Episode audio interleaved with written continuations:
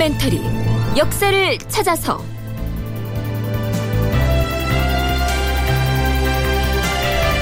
제 562편 패비 윤 씨 사약을 받다. 극본 이상락 연출 김태성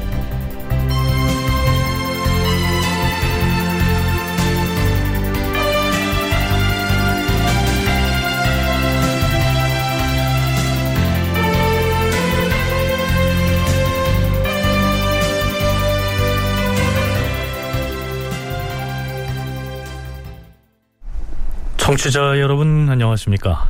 역사를 찾아서의 김석환입니다.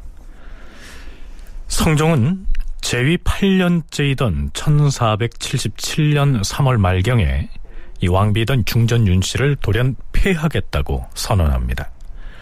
그 주된 이유는 윤씨가 후궁들을 투기해서 후궁 아무개가 중전과 원자를 죽이려고 한다. 뭐 이런 식으로 소문을 퍼뜨려서 무고를 했다는 것이죠 이때는 뒷날 연산군이 되는 원자를 생산한 지가 겨우 100일이 막 지난 시점이었기 때문에 신료들은 깜짝 놀라면서 원자를 위해서라도 중전을 폐해서는 안 된다고 한 목소리로 반대를 하고 나섭니다. 중전을 폐하겠다는 성종과 이에 반대하는 신료들 사이에 지루한 논쟁이 이어지다가 성종은 중전에 대한 폐비 시도를 슬그머니 처리하죠. 그런데 이로부터 2년이 지난 성종 10년 6월 2일 성종은 왕비 폐위라는 카드를 다시 꺼냅니다. 성종이 대소신료들을 모아놓고 밝힌 중전이 쫓겨나야 하는 이유는 이렇습니다. 중궁이 저지른 행위는 차마 길게 말하기가 어려울 지경이요. 일전에 과인이 마침 후궁의 방에 갔는데 중궁이 아무 연고도 없이 들어왔으니 어찌 이와 같이 할 수가 있다는 말이요. 예전에 중궁의 실덕이 심히 커서 일찍이 이를 패하고자 하였으나 경들이 모두 다 불가하다고 말하였고 과인도 중궁이 뉘우쳐서 깨닫기를 바랐는데 지금까지도 고치지 아니하고 혹은 나를 능멸하는 데까지 이른 것이요. 이것은 비록 내가 집안을 다스리지 못한 소치이지만은 국가의 대계를 위한다면 어찌 중궁을 그 자리에 두고 종묘를 받드는 중임을 계속 맡길 수가 있겠어. 그러니까 성종이 얘기하고 있는 폐비의 근거라는 것은 임금인 내가 후궁의 처소에 들어있는데 중전이 투기심 때문에 그 방에 무단으로 들어왔으니 이는 덕을 잃은 행동이다. 그래서 폐위해야 한다. 이런 논리입니다. 자, 그것만으로는 명분이 약하다고 판단했음인지 성종은 또 이렇게 덧붙입니다. 중궁이 실덕을 한 사례는 그 한 가지가 아닙니다. 만약 일찍 도모하지 않았다가 뒷날 큰일이 생기면 아무리 후회를 해도 소용이 없을 것이요. 중전의 비행에 대해서 더 할 말이 있지만 부부지간의 내밀한 일인지라 차마 임금으로선 입에 올릴 수 없단 얘기입니다. 그런데 성종이 중궁의 무례와 실덕을 들어서 폐위를 말하기 하루 전의 기사에 이러한 내용이 나오죠. 중궁의 탄일이었는데 임금이 하례를 정지하게 하고 옷감만 올리도록 하였다. 왕조 시대 왕비가 생일을 맞이했다면 이는 국가적으로도 대단한 경축일이지요. 그런데 임금인 성종은 중전 윤 씨의 생일 잔치를 하지 못하게 하고 옷감 한 벌만 선물로 갖다 주라고 한 것입니다. 중전으로선 화가 날 만했겠죠. 김상궁, 오늘이 무슨 날인지 아는가? 여부가 있겠사옵니까? 중전 마마의 단일이 아니옵니까? 오늘 하례는 어디서 열린다고 들었는가? 강령전인가? 사정전인가? 이제 곧 예조나 승정원에서 연락을 해올 것입니다. 그렇겠구나. 주상 전하와 함께 연회장에 가게 될 것이니 미리 준비를 하도록 하라. 예, 중전 마마.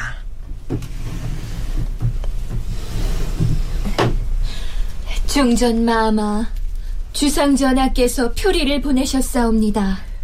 뭐라? 표리라면 전하께서 나에게 옷감을 생일 선물로 내리셨다는 말이냐? 그러옵니다, 마마.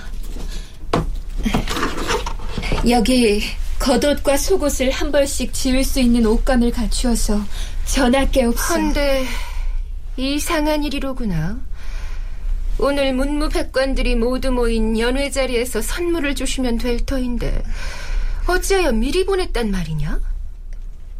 중전마마, 아래옥기 황송하오나 오늘 예정되어 있던 중전마마의 탄일 할애는 열릴 수 없게 되었사옵니다.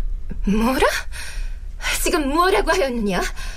나의 생일 축하연이 열릴 수 없게 되다니 무슨 연유로? 주상 전하께 없어 마마의 탄일 할애 준비를 중지하라 명하시었사옵니다. 전하가 나의 탄일 할애연을 하지 못하게 했단 말이냐? 그렇사옵니다, 마마. 이것은 이것은 분명 후궁들의 농간에 전하가 휘둘린 것이었다. 내 인연들을 결코 용서치 아니할 것이다. 가자. 자, 이렇게 해서 중전 윤 씨는 짐작이 가는 후궁의 처소로 들이닥쳤고요. 그 상황에 성종이 진노해서 폐비 문제를 다시 꺼낸 것이 아닌가 이렇게 추리를 해볼 수 있겠죠. 그러나 성종의 제2차 폐비 시도 역시 만만치 않은 저항에 부딪힙니다. 우선은 한명회가 이렇게 말합니다. 주상 전하, 중궁을 패하겠다고 하셨사오나 중궁에게는 사직의 근본이 될 원자가 있음을 헤아리시옵소서. 원자가 있음을 과인도 잘 알고 있어요. 하지만 예법에 칠거지약이란 것이 있어요. 성종이 중전을 쫓아낼 구실로서 칠거지약을 들고 나옵니다. 물론 이 칠거지약이라고 하는 것은 우리가 이해하고 있듯 남편이 아내를 내쫓아 버릴 수 있는 일곱 가지 구실을 의미하죠. 한국학중앙연구원에서 발간한 민족문화 대백과 사전에서는 칠거지약을 이렇게 설명하고 있습니다. 칠거지약은 전통시대의 아내를 내쫓는 이유가 되었던 일곱 가지 사항을 말한다. 칠출 또는 칠거라고도 한다. 시부모를 잘 섬기지 못하는 것, 아들을 낳지 못하는 것, 부정한 행위를 하는 것, 질투를 하는 것, 나병이나 간질 등의 유전병을 갖고 있는 것, 말이 많은 것, 도둑질을 하는 것 등이다. 이 중에서 부정한 행위를 하는 것과 도둑질을 하는 것은 누구에게나 해당하는 사회 일반의 법적 범죄 행위로서 인정되는 것이며 그 나머지는 봉건적 가족 제도의 필연적 요구에서 나온 것이다. 자, 그렇다면 아직 조선 중기에 접어들기 이전인 이 시기에도 이 칠거지약이라는 것이 가족 제도로서 적용되고 있었을까요? 성신여대 오종록 교수와 진주교대 윤정 교수의 얘기를 차례로 들어보시겠습니다. 칠거지약이라고 하는 것이 일률적으로 꼭 적용된다라고는 볼 수 없지만 이미 그 대명률을 조선의 형률로 적용하기 시작한 지 오래되었고 더더군다나 따져 올라가면 이미 고려 말부터 사실은 이제 대명률이 적용이 됐던 거거든요. 그 이제 명이 건국한 게 1368년이고 그로부터 얼마 지나지 않아서 고려에서 명률을 이미 적용하기 시작을 했었기 때문에 이 칠거지약과 관련된 거는 이때쯤이면은 조선 사회에서 상당히 폭넓게 적용되고 있었다라고 보아야 합니다. 일부일처제를 만들고 한 번 결혼을 하면 부인이다를 원칙으로 삼았을 때 정말 문제가 있는 부인을 어떻게 할 수 있는가 라는 점에 대해서 드러낸 게 소위 말하는 어, 폐할 수 있는 이혼할 수 있는 합법적인 일곱 가지의 죄 이거는 우리나라에만 있었던 건 아니고요. 대명률에 일곱 가지의 벽이 있고 이 대명률을 받아다가 우리나라가 태조 4년에 직회를 해서 이걸 준용해서 쓰고 있었기 때문에 이혼을 할 수 있는 법률이 있는 거죠. 그러나 당시의 시대에서 이런 투기를 했다. 그 다음에 뭐, 뭐 도둑질을 했다. 이런 걸 갖고 이혼을 반드시 해야 된다는 근대법이 아니라 흥미로운 것은 상당수의 학자들이 중국의 대명률에서 가져온 그 칠거지약에 대해서 남자가 여자를 쉽게 내치기 위해서 만든 것이 아니고 오히려 이른바 조강지처를 함부로 버릴 수 없도록 보호하기 위해서 만든 제도라고 얘기하고 있다는 것입니다. 이와 관련된 실록 기사의 한 대목을 살펴보죠. 이때 임금은 장차 중궁을 패하려고 위험이 진동하니 사람들이 감히 말을 꺼내지 못하였다. 이때 손수녀가 소를 올려 이렇게 말하였다. 전하께 없어 칠거지약이라는 예법을 말씀하셨사온데 부인이 내쫓길 일곱 가지 나쁜 일이 있는데 그 중에서 제일은 자식이 없으면 내쫓기고 두 번째는 질투하면 내쫓긴다고 하였사옵니다. 그런데 그 두 가지에 모두 해당한다 하더라도 내쫓기지 아니할 세 가지가 있으면 오히려 용서를 해야 한다고 하였사옵니다. 만일에 중궁이 투기를 하였다 하더라도 나머지 여섯 가지 허물이 없는데도 전하께서는 용서하지 못하시겠사옵니까?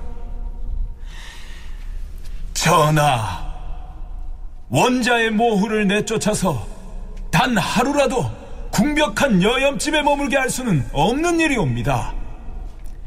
왕비 윤씨는 일찍이 만복의 근원인 아들을 낳아서 경사를 얻었사온데 자, 칠거지약을 부인을 내보낼 수 있는 일곱 가지 구실이라고 해서 날 출자를 써서 칠출이라고도 합니다. 그 칠출이라는 말 다음에 따라붙는 말이 있습니다. 석삼자, 아니불자, 갈거자의 삼불거라는 말이 그것입니다. 그러니까 아무리 칠거지약을 범했다고 하더라도 쫓겨나지 아니할 세 가지 중에 하나에 해당하면 쫓아낼 수가 없다는 얘기입니다. 부인이 칠거지약이 있어도 내쫓아서는 아니 되는 세 가지 조건이 있다. 그 첫째는 시부모의 상복을 입고 있는 동안에는 쫓아내어서는 아니 되고, 둘째는 돌아갈 친정이 없을 경우 내쫓아서는 아니 되며, 셋째는 시집 올 때에 빈천하였는데 시집 온 뒤에 부귀해졌을 경우에는 내쫓지 아니하는 것이다. 그 아내가 그 집안에 들어와서 예, 어느 정도나 이 중요한 역할, 구실을 했느냐 하는 것이 쫓아낼 수 없는 조건들로 또한 이제 작용을 하게 되죠. 그래서 예, 예를 들면은 처음 혼인을 할 때는 그 집안이 가난했는데 그 아내가 들어와서 여러 가지로 열심히 그 일을 해서 넉넉하게 살 수 있는 그런 상황으로 만들었다라고 얘기를 하면은 되게 이제 조강지처 불화당이라고 하는 말로 표현을 하는데 예, 그런 식으로 공로를 세웠으면은 예, 중요한 잘못이 있다 하더라도 쫓아낼 수 없다 하는 예, 그런 덕목을 적용하는 걸 이제 보게 되죠. 그렇다면 삼불거에 해당함에도 불구하고 남자가 조강지처를 내쫓았다면 어떻게 될까요? 대명률에 이러한 조항이 있습니다. 무릇 철을 내보내거나 의절을 할 상황에 해당하지 아니함에도 불구하고 이혼을 한 자는 장 80의 형에 처하고 비록 처가 칠출의 죄를 범하였다 해도 삼불거에 해당하는 사항이 있는데도 이혼을 한 자는 벼슬의 등급에서 2등을 감하고 다시 살게 한다. 물론 부부 쌍방이 이혼을 원하여서 하는 경우는 처벌하지 아니한다. 자, 어떻습니까? 칠출 삼불거 라는 것이 해석하기에 따라서는 조강지처를 함부로 내치지 못하게 하는 제도다. 이렇게 얘기할 수도 있지 않을까요?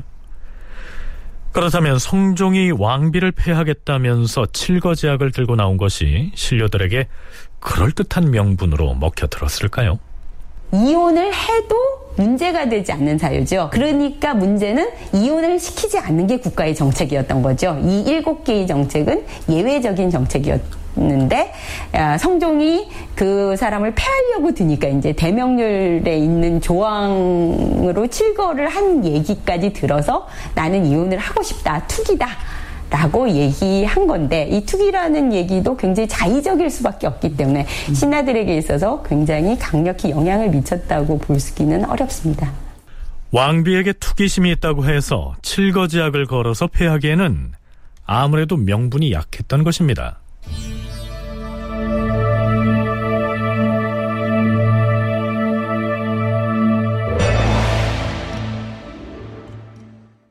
명분이야 어떻든 중전 윤 씨를 폐하겠다는 성종의 결심은 매우 강했던 것으로 기록에 나타납니다. 이제 과인은 마땅히 중궁을 폐하여 서인으로 만들고자 하는데 경들은 어떻게 생각하시오? 임금의 의지가 결연한지라 신료들도 중전 윤 씨를 그 자리에 계속 둬야 한다고 고집하지는 못하지만 그렇다고 해서 장차 보위를 이어받을 원자의 모후를 서인으로 만드는 데에는 모두 반대하고 나서지요.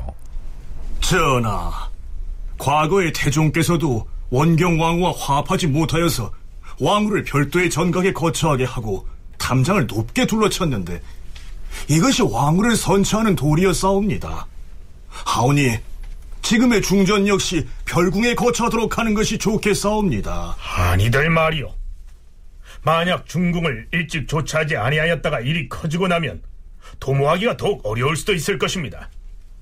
그때 가서 경들이 과인을 비호하려고 해도 이미 때가 늦을 것이오. 전하, 중궁에 실덕한 바가 가볍지 아니하니 진실로 왕비를 패하는 것이 마땅하겠사옵니다. 그러나 원자를 낳고 또 대군을 낳았으므로 이는 국가의 근본에 관계되는 바이오니 패하여서 서인으로 삼는 것은 옳지 못하옵니다. 청컨대 그 위호를 깎아내려서 별궁에 안치하는 것이 어떻겠사옵니까?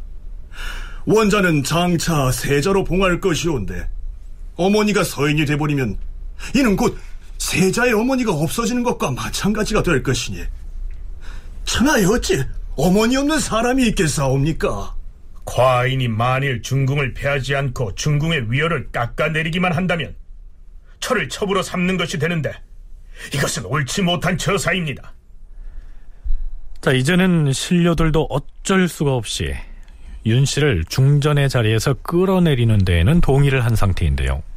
문제는 성종이 윤 씨를 아예 서인으로 만들어서 출궁을 시키겠다고 고집을 하고 있는 것입니다. 그렇게 되면 중전 윤 씨는 평민이 돼서 사제, 즉 개인 집으로 쫓겨나게 되겠죠. 앞에서 성종이 칠거작을 들먹이면서 윤 씨의 폐비를 주장했었는데요. 성종의 혼인제도에 대해서는 어떤 생각을 갖고 있었고 또 성종의 남녀관은 어떠했는지를 가늠해 볼 수 있는 한 가지 일화가 있습니다. 병진 정사록과 죽창 한화 등에 실려 있는 그 일화는 대개 이렇습니다. 성종 때 종이를 만드는 관청인 조지서의 별주와 송아무개가 중국에 보내는 문서에 사용하는 자문지라는 종이 한 장을 빼내어서 자신의 정부에게 주었다가 작물죄로 옥에 갇혔다. 그는 의녀 한 명을 첩으로 두고 있었는데 그 종이로 삿갓을 만들어 주었던 것이다.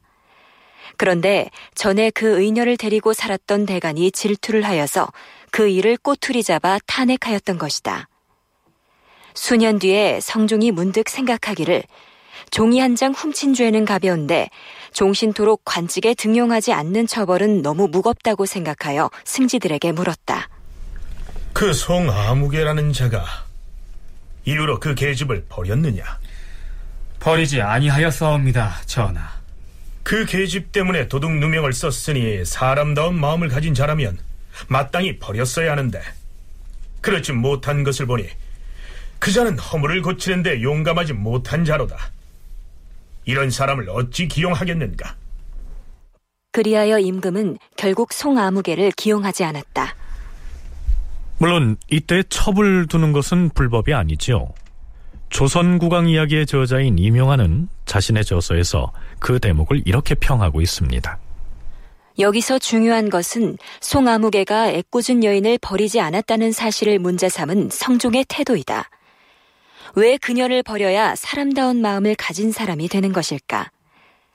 이러한 사고 구조는 부족한 것 없이 성장하여 작은 것 하나를 얻기 위해 애쓰고 노력해 본 적이 없는 사람의 소산이 아닌가 생각된다.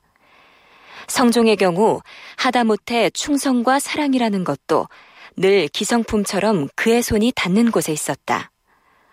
성종은 그가 책봉한 후궁만도 일곱 여덟이나 되었고 그 밖에 많은 여인과 관계를 했으니 단 한 번도 한 여인의 사랑을 얻기 위하여 애타본 적이 없었기 때문에 네, 물론 국왕의 경우 일반인과는 다른 특수한 신분이었기 때문에 조금은 무리한 비판인지 모르겠습니다만 여성에 대한 성종의 탐닉은 비판받을 소지가 있어는 보입니다. 특히 이제 젊었을 때 매사냥에 탐닉하고 하는 그런 모습도 이제 보여주고 그러거든요. 그래서 이른바 후대 신하들이 그그 아주 훌륭한 군주로 예, 칭송을 하고 하긴 하지만 실제로 자 따져보면은 그것이 얼마나 들어맞느냐 하는 것은 그 어떤 것은 뭐 들어맞는 부분들이 있겠지만은 전반적으로는 오히려 이제 잘 들어맞지 않는다라고 보아야 그 옳을 것 같은데요. 그런데 그 가운데 아마 여성과 관련된 그런 문제들도 있었겠죠. 그런데 예, 임금에 대해서는 더더군다나 이와 관련해서 매우 중요한 특권이 부여되어 있었고 그러다 보니까 이미 그 태종 때에도 그 이제 부부관계와 관련해서 저기 저 당시 원경왕후하고 이 태종 사회에서 심각한 문제들이 예, 발생을 했었던 그런 이제 옛날 그 역사가 또 있는 것이죠. 아마 성정 때도 그 비슷한 일들이 작용했다고 봐야 할 텐데요. 오정록 교수는 여성과 관련된 성종의 이러한 성정 때문에 과연 임금으로서의 그의 업적 자체를 성공한 군주로만 볼 것이냐 이러한 점에 대해서도 의문을 제기할 수 있다고 얘기합니다.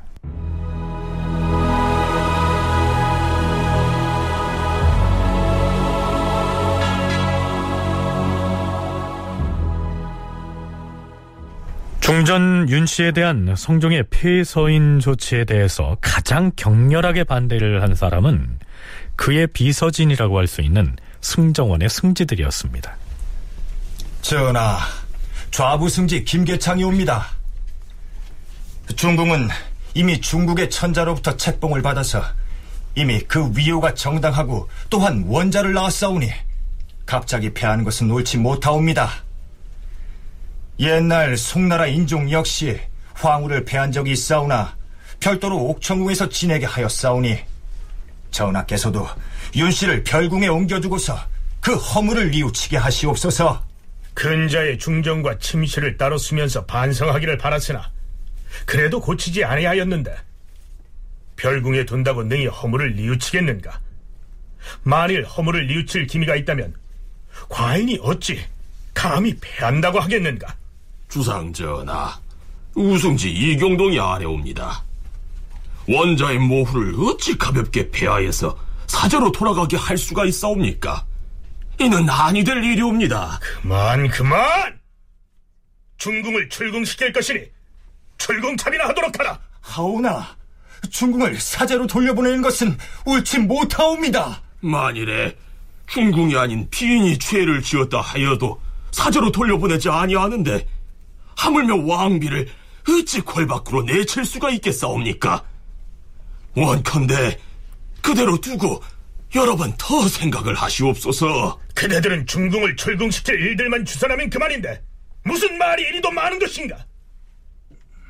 만일에 중전을 별궁에 머물게 하면 견책하는 의미가 없어지는 것이다. 그래서 폐서인하는 것인데 승지들은 도대체 무엇이 이상하다고 하는 것인가? 그리 알고 대신들도 모두 물러들 가시오. 전하, 중전을 설령 별궁에 거처하게 하여도 사제로 돌려보내는 것과 무엇이 다르게 싸웁니까? 원하옵건대 경들이 물러나지 아니하면 내가 마땅히 안으로 들어갈 것이오. 그러나 승지들이 나가지 않았으므로 임금은 내관에게 명하여 승지들에게 나가도록 재삼 명하였다.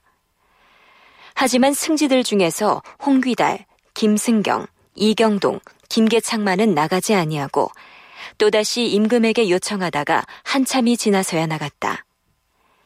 한편 패비 윤 씨는 드디어 출궁하기 위하여 중궁전을 나섰다. 중전 마마, 가마에 오르시옵소서. 내가 결국 골 밖으로 쫓겨나고야 마는 것이다. 어서 가마에 오르시옵소서.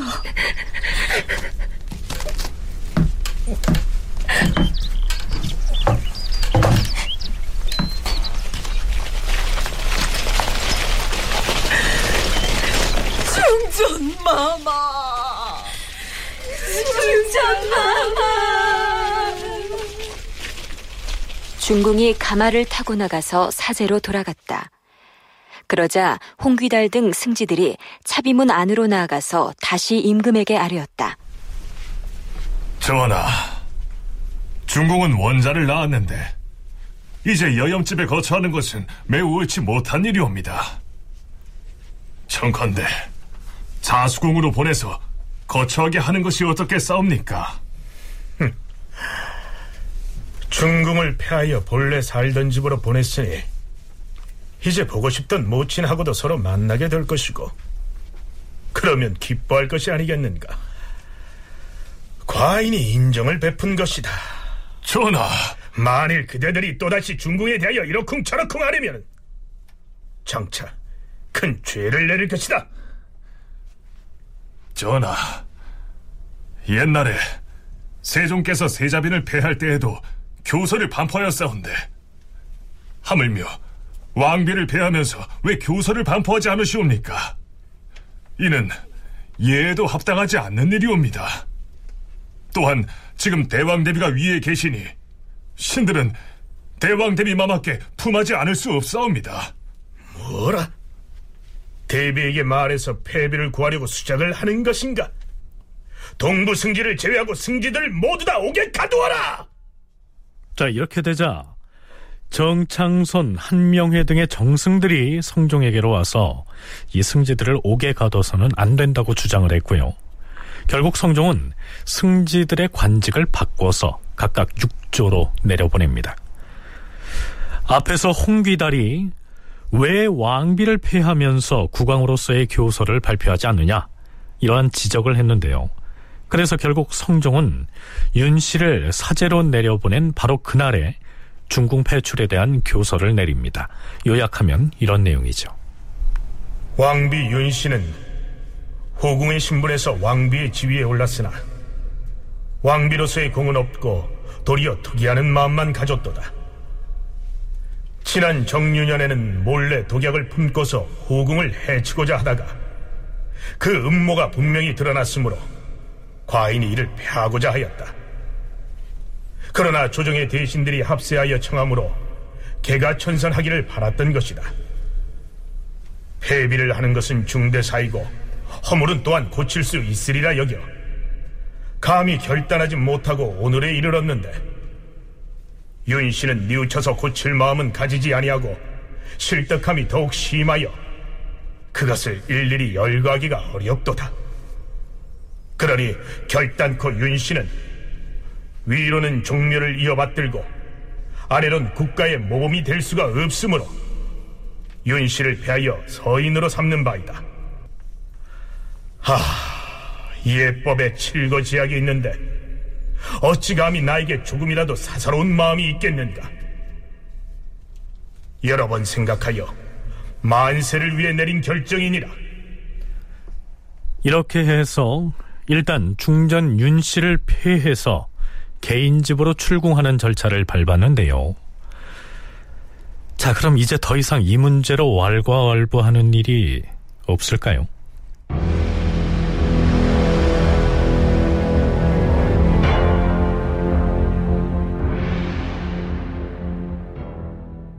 성종은 교서 발표 직후에 폐비를 옹호했다고 해서 쫓아냈던 승지들을 다시 승정원으로 복직시킵니다.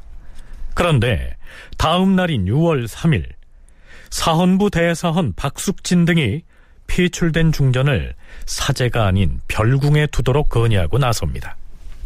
전하, 중전 윤 씨의 실덕함이 매우 심하니 배하는 것이 마땅하옵니다.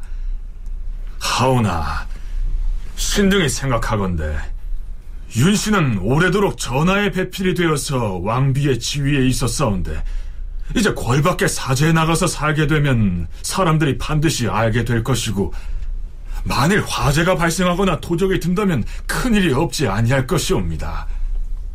또한 듣건대 왕비의 친정은 가세가 청빈하여 평소에 저축한 것이 없다고 하는데 훗날 기근이 닥치게 되면 예의를 차릴 여유가 없을 터이니 옛 왕비가 이런 사정에 처한다면 사람들이 무엇라 하겠사옵니까? 이는 왕실에도 누가 될 것이옵니다. 하물며 두 아들을 탄생시킨 왕비인 바에 이것이 온당한 일이겠사옵니까? 하오니 즉시 별궁에 근신하며 살게 하시어서 의복과 음식을 걱정하지 않게 하시옵고 또한 엄하게 경계하여 외인이 출입하는 조짐을 끊게 하시옵소서. 과인은 그대들의 소청을 윤호하지 않을 것이다. 이후에 만약 이것을 다시 말하는 자가 있으면 과인은 죄를 내릴 것이다. 과인이 깊이 생각하고 살펴서 조처한 일이니 다시는 같은 말을 반복하지 말라. 그런데 성종의 이러한 경고에도 불구하고 다음 날에는 아예 사헌부와 사간원이 합세해서 폐출된 중궁을 별궁에 두도록 건의합니다. 전하, 중궁을 폐하여 사제로 퇴출시켰사오니 이제 패배 윤 씨는 편안하다고 하면 아마도 편안할 것이옵니다. 그러나 윤 씨의 사제는 가정을 엄하게 교계할 아비도 없고 과부 어미만 있을 따름이니 이웃과 친척들이 분주하게 출입을 하게 되면 윤 씨가 만분의 일이라도 반성을 하기는커녕 오히려 원망만을 품어서 혹시 불손한 말이 나올는지도 모르옵니다. 이것을 미리 막지 아니할 수가 없사옵니다. 하오니 다만 윤 씨를 별궁에 거처하도록 윤호하는 것이 마땅하옵니다. 하하, 참으로 알지 못할 일이로구나. 경등의 고집이 어찌하여 여기에 이르렀는가? 경등이 과인의 뜻을 알지 못하고 한갓 죄인을 구하려고만 하고 있으니 과인은 이것을 깊이 한탄하는 바이다. 윤 씨를 사제로 돌려보낸 지 사흘이 지난 성종 10년 6월 5일에는 일찍이 정승을 지낸 원로들과 의정부 대신들 그리고 육조의 관리들 사헌부와 사간원의 관리들까지 합세해서 중전 윤 씨를 폐해서 사제로 돌려보낸 것이 옳지 못하다고 주장을 합니다. 그러자 성종은 자신이 중전을 폐한 이유를 자세히 설명하겠다고 나섭니다. 경들은 모두 다 과인에게 대사를 가볍게 조처했다고 하는데 하지만 내가 어찌 폐비 문제와 같은 중대사를 쉽게 했겠소 2년 전인 정유년에 중전 윤씨가 몰래 독약을 품고 사람을 해치려고 마른 홍시와 비상을 주머니에 같이 넣어두었으니 이것을 과인에게 먹이고자 한 것인지도 알 수 없는 일이 아니오. 혹은 나에게 먹여서 자식을 못 낳게 하거나 반신불수가 되게 할 수도 있을 것이요. 중전 윤 씨가 2년 전에 후궁을 모함하기 위해서 후궁이 중전 자신과 원자를 해치려고 한다는 거짓 내용의 글을 썼다가 발각된 사건이 있었지요. 그때 중전이 거처하던 방 안의 상자 속에서 무슨 주술에 관련된 책자 등이 발견됐는데 사실은 그때 중전이 임금인 자신을 해치기 위해서 그 상자 속에 독약을 숨겨두고 있었다. 이런 얘기입니다. 그리고 2년 전에는 중전이 그저 후궁을 투기했다고만 발표했었는데 이제 와서는 그때 성종 자신을 독살하려고 했다. 이런 식으로 말을 바꾸고 있는 것입니다. 자, 글쎄요. 후궁들을 가까이 한다고 해서 중전이 남편인 임금을 죽일 생각까지 했을까요? 다시 성종 10년의 문제를 제기할 때는 작정을 해서 그 당시에 하지 않았던 얘기들을 하기 시작합니다. 그래서 처음에는 뭐 어, 후궁의 방에 들이닥쳐서 이 정도에서 끝났던 논의가 자기가 사실 정유년에 보니까 상자가 있는데 그 안에 비상이 있었다. 뭐 이런 얘기를 해서 누구를 죽이려고 했던 건데 이건 문제가 있지 않느냐. 그러니까 이게 사람을 살해무 의도가 되니까 범법적 행위가 되는 거죠. 앞에 폐위 논의에서 성종은 아, 이 투기 정도 수준으로 왕비를 폐위할 수는 없는 거구나를 알게 된 것 같습니다. 그러니까 좀 더 범법적인 문제를 해야 되는데 투기니 칠거지약이니 뭐 이 정도 가지고는 원자를 생산한 중전을 내칠 명분으론 부족하다고 생각한 성종이 이번엔 독살 카드를 들고 나선 것이다. 진주교대 윤정 교수의 분석은 이렇습니다. 원자는 성장하고 있고 신하들한테 부담은 이제 점점 더 커져 가고 있는 상황이었습니다. 당연히 반대가 나오니까 그 다음 단계에 들어서는 아, 비상을 갖고 있었으면 그 비상으로 나를 죽일 수 있는 것 아니냐.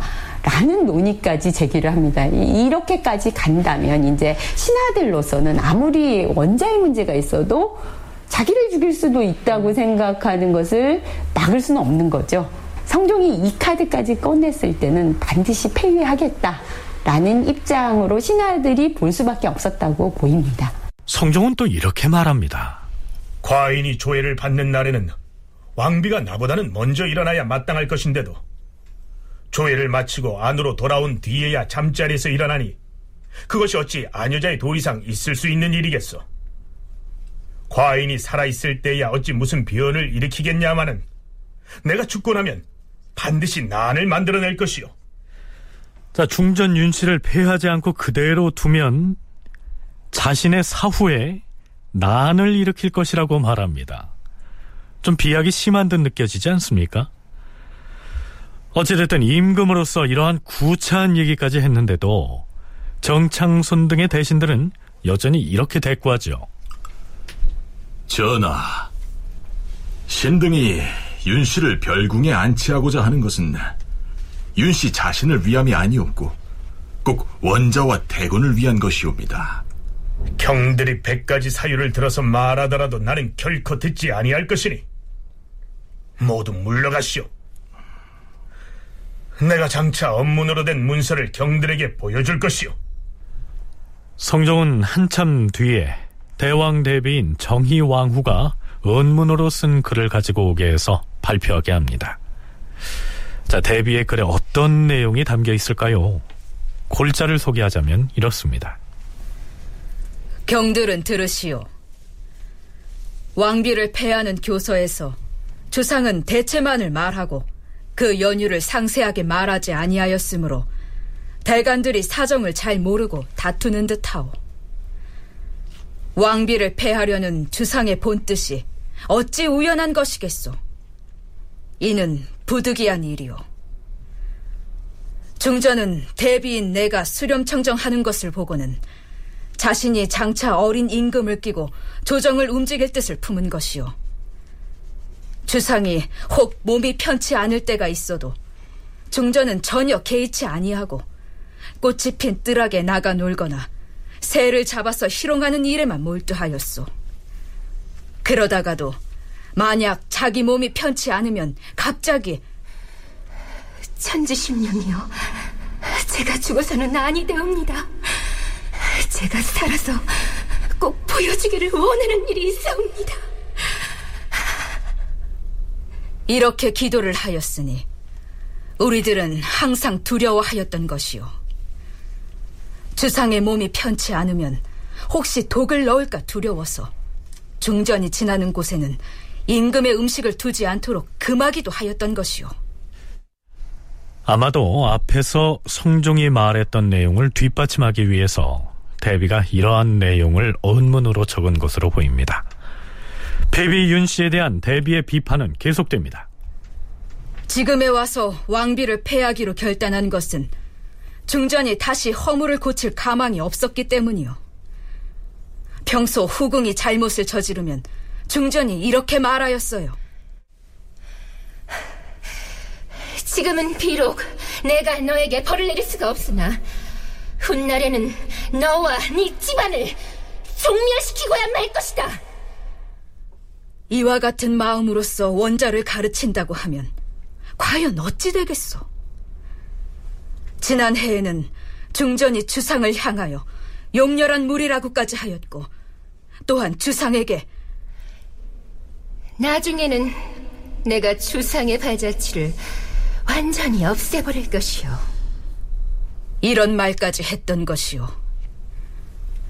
이제 윤 씨를 패하였으니 원자에게는 가련한 일이나 주상의 근심과 괴로움은 곧 제거될 것이고 우리들도 마음을 놓을 수 있을 것이오. 이 외에도 대비가 중전의 잘못을 지적하면 이것은 주상이 나에게 가르친 것입니다. 이렇게 말하고요.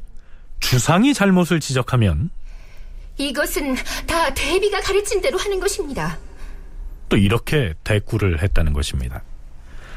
국가의 지존인 임금과 왕실의 가장 큰 어른인 대왕 대비가 그것이 사실이든 아니든 이렇게 집안에서 부부간에 일어난 내밀한 일들을 대소신료들에게 고자질한 형국이 돼버렸으니까요.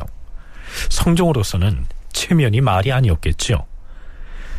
그렇다면 성종과 대비인 정희왕후가 전혀 없었던 얘기를 꾸며서 말한 것일까요? 그게 아니라면 실제로 중전 윤 씨는 그런 언행을 했던 것일까요? 이거는 사실이 아니라고 보기도 어렵습니다. 있는 사건일 수 있습니다. 하지만 이것이 실록에 채용되고 심지어 이런 내용이 국왕이 신하들에게 직접 얘기를 하고 있는 사안이라는 측면에서 더 확산이 되고 있는 거죠. 정치적인 문제로 비화시켜서 이제 이런 일이 있었다라고 하면 당연히 하나의 의혹은 성종이 정말 폐위시키기 위해서 그런 비상 곽을 갖다 놓을 수도 있지 않느냐라고 상상은 할 수 있습니다. 추정은 할 수 있으나 이것이 역사적 사실이라고 볼 수는 없을 것 같습니다. 그런 의혹을 제기할 수도 있는 수준인 거지. 단지 더 중요한 것은 이러한 내용을 성종이 직접 신하들에게 얘기를 하고 있고 당시에 하지 않았던 얘기까지 내세우고 그것에 신하들이 반응하지 않으니까 그 비상으로 나를 죽일 수도 있었다. 있는 문제다라고까지 했기 때문에 대소신료들에게 성종과 대비가 한 얘기들이 뭐 사실이냐 아니냐의 여부보다는 그런 말을 임금인 성종이 공개적으로 발설함으로써 이제는 중전 윤 씨를 폐하고야 말겠다는 의지가 확고하다는 사실 그것이 중요하게 받아들여지겠죠.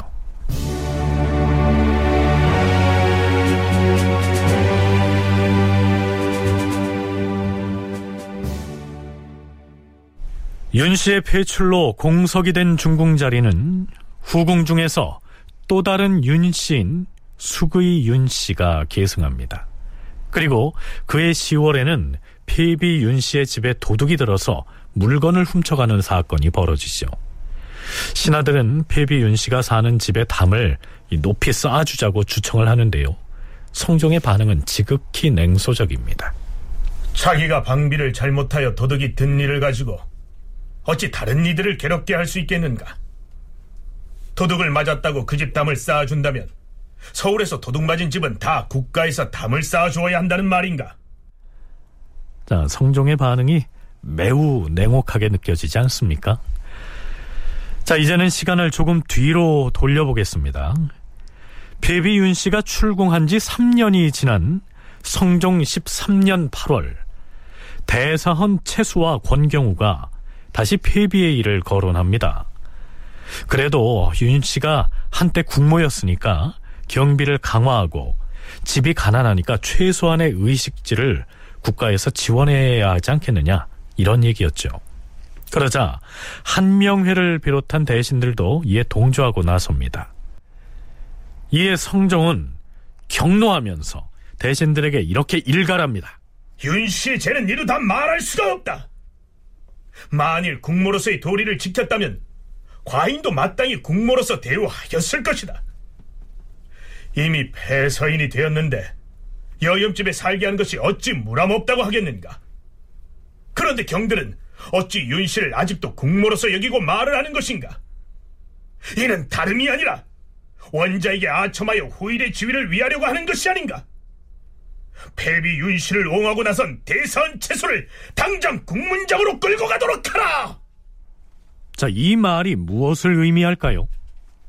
아부하는 것이든 아니면은 미래의 권력이 들어섰을 때 목숨을 부지하기 위해서 낸 꾀이든 그런 것 때문이 아니냐라고 했을 때 이 사람이 제 나이도 이미 34살이고 이제 원자가 왕이 되었을 때는 아마 제가 나이가 훨씬 많이 들었을 터인데 그런데 그때를 생각을 해서 지금 이럴 리가 있겠습니까? 라고 이제 대답을 했던 거죠. 그러니까 분명히 이제 그 부분이 작용을 해서 말하자면 뒷날 원자가 왕이 되었을 때를 대비해서 그런다 라고 하는 예, 그런 뭐 왕의 핍박을 받아가지고 그 생각을 바꿀 수밖에 없는 그런 측면들이 분명히 이제 있었다고 보이는데요. 성종이 한 말을 달리 표현하면 앞으로 폐비 윤 씨에게 선처를 해야 한다고 말하는 신하가 있으면 현재의 임금인 나를 거역하고 미래의 국왕이 될 원자에게 미리 잘 보이기 위해서 아첨하는 것으로 여기겠다. 이런 의미입니다. 아니나 다를까요? 성종의 이 발언이 있고 난 이후 어느 누구도 폐비 윤 씨의 일을 입에 올리지 않습니다. 한명회를 포함한 일부 대신들은 자신들이 윤 씨를 옹호하는 듯한 발언을 해서 잘못을 했다면서 죄를 내려주기를 기다리겠노라고 자세까지 낮추죠. 그리고 이로부터 사흘이 지난 8월 16일 성종은 의정부, 육조 그리고 대관들에게 명해서 모두 선정전으로 모이도록 한 다음 이렇게 말합니다. 폐비 윤 씨가 흉함하고 악역한 것은 이루 다 말할 수가 없어. 당초에 마땅히 죄를 주었어야 했지만 우선 참으면서 개가천선하기를 기다렸던 것이요. 그러다가 3년 전인 기해년에 이르러 그의 죄악이 매우 커진 뒤에야 폐비하여 서인으로 삼았지만은 그래도 차마 법대로 처리하지는 아니하였소. 이제 원자가 점차 장성해 가는데 사람들의 마음이 이처럼 안정되지 아니하니 오늘날에 있어서는 비록 염려할 것이 없다고 하지만 후일의 근심을 어찌 다 말할 수 있겠어. 경들이 각기 종묘 사직을 위하는 계책을 진술하시오. 그런데 정창손과 한명회의 대답은 이전과는 딴판입니다. 후일에 패비의 세력이 강해지면 이를 다스릴 수 없을 것이오니 미리 예방하여 도모하지 않을 수 없사옵니다. 다만 원자가 있기에 어려운 점이 있사오나 과인이 만일 큰 계책을 정하지 아니하면 후일 종묘와 사직이 기울어지고 위태한 지경에 이르게 될 것이요. 그리 되면 그 죄는 과인에게 있는 것이요. 마땅히 대의로 결단을 내려서 일찍이 큰 계책을 정하셔야 하옵니다. 대신들은 큰 계책을 정해야 한다. 이렇게 성종에게 맞장구를 칩니다. 그렇다면 그 큰 계책은 무엇을 의미하는 것일까요? 성종이 다시 한번 대신들에게 묻습니다. 그래서 어떻게 하여야 하겠소? 모두 옳게 여기옵니다. 모두 옳게 여기옵니다. 신료들이 이구동성으로 큰 계책을 정하는 것이 옳다. 이렇게 말합니다. 이게 무슨 뜻이냐고요? 성종이 윤 씨와 관련해서 내린 최후의 어명을 들어보시죠. 좌승지 이세자는 지금 곧 패비 윤 씨의 집으로 갔어. 윤 씨를 사사하게 하라. 오승지 성주는 이러한 뜻을 대비 전에 아뢰도록 하라. 폐비 윤 씨에게 사형 선고를 내린 것입니다. 한편 사형을 집행하도록 명받은 좌승지 이쇠전은 전하, 신은 폐비의 얼굴을 알지 못하옵니다. 사실 이쇠자로서는 그 일을 맡기가 꺼려졌겠지요. 하지만 어명을 거역할 수는 없는 일이죠.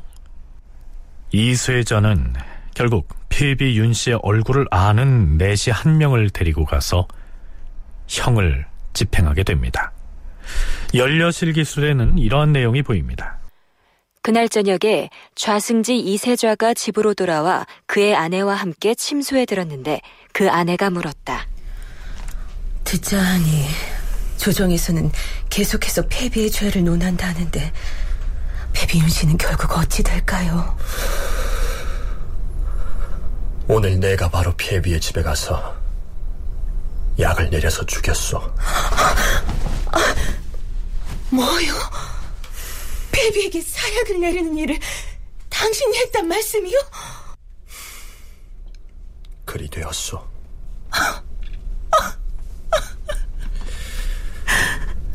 슬프도다.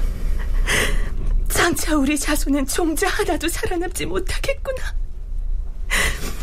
어머니가 죄도 없이 죽임을 당했으니 어찌 그 아들이 임금이 되어서 보복을 하지 않으리요?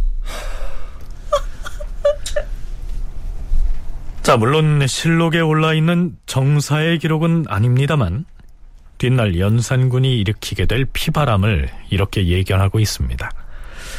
처음에 중전 윤 씨를 폐했을 때만 해도 대소신료들은 죽음에 이르게 하지는 않으리라고 여겼겠지요.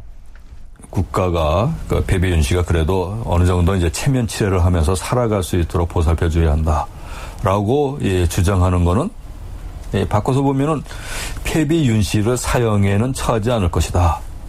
라는 조건 아래서 나온 주장인 거죠.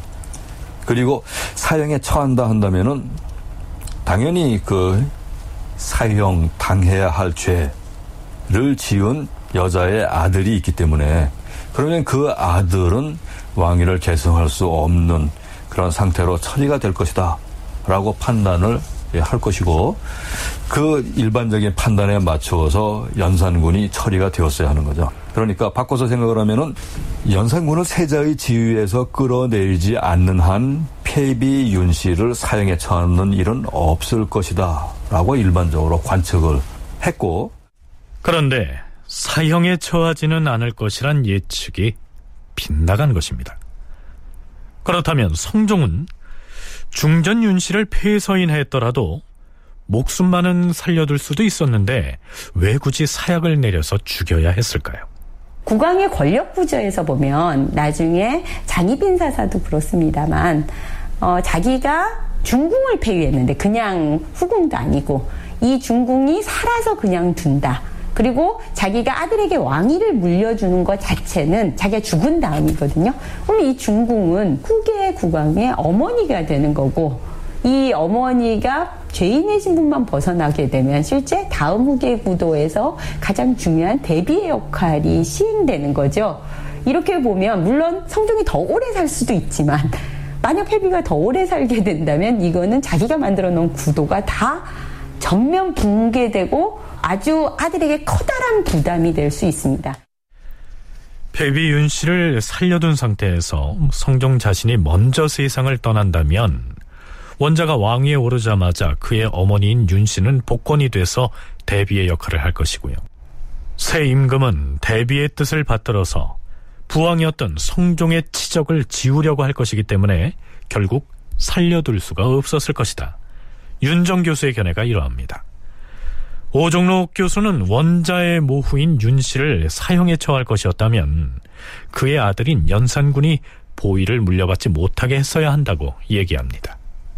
결국은 성종이 폐비 윤 씨를 사형에 처하게 되는데 그렇다면은 그와 관련된 죄상을 정확하게 만들어 가지고 사형에 처했어야 하고 그리고 그 때문에 그 아들이 왕위를 계승할 수 없다라고 하는 것도 확실하게 천명을 하고 그에 따른 조치를 취했어야 합니다.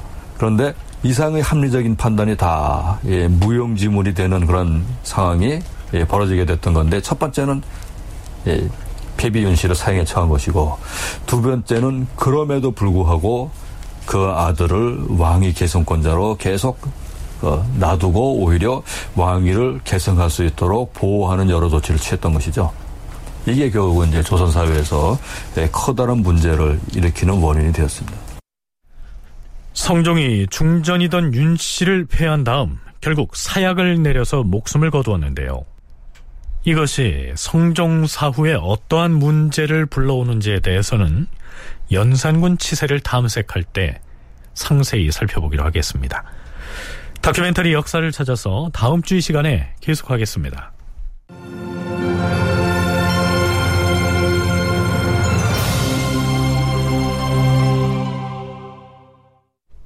출연 사성웅, 송대선, 서승휘, 이승준, 임호기, 문지영, 김경진, 이규창, 김진수, 장희문, 허성재, 석승훈, 남유정, 이자영, 김미나, 서다혜 낭독 이슬 해설 김석환 음악 박복규 효과 신연파 장찬희 기술 이진세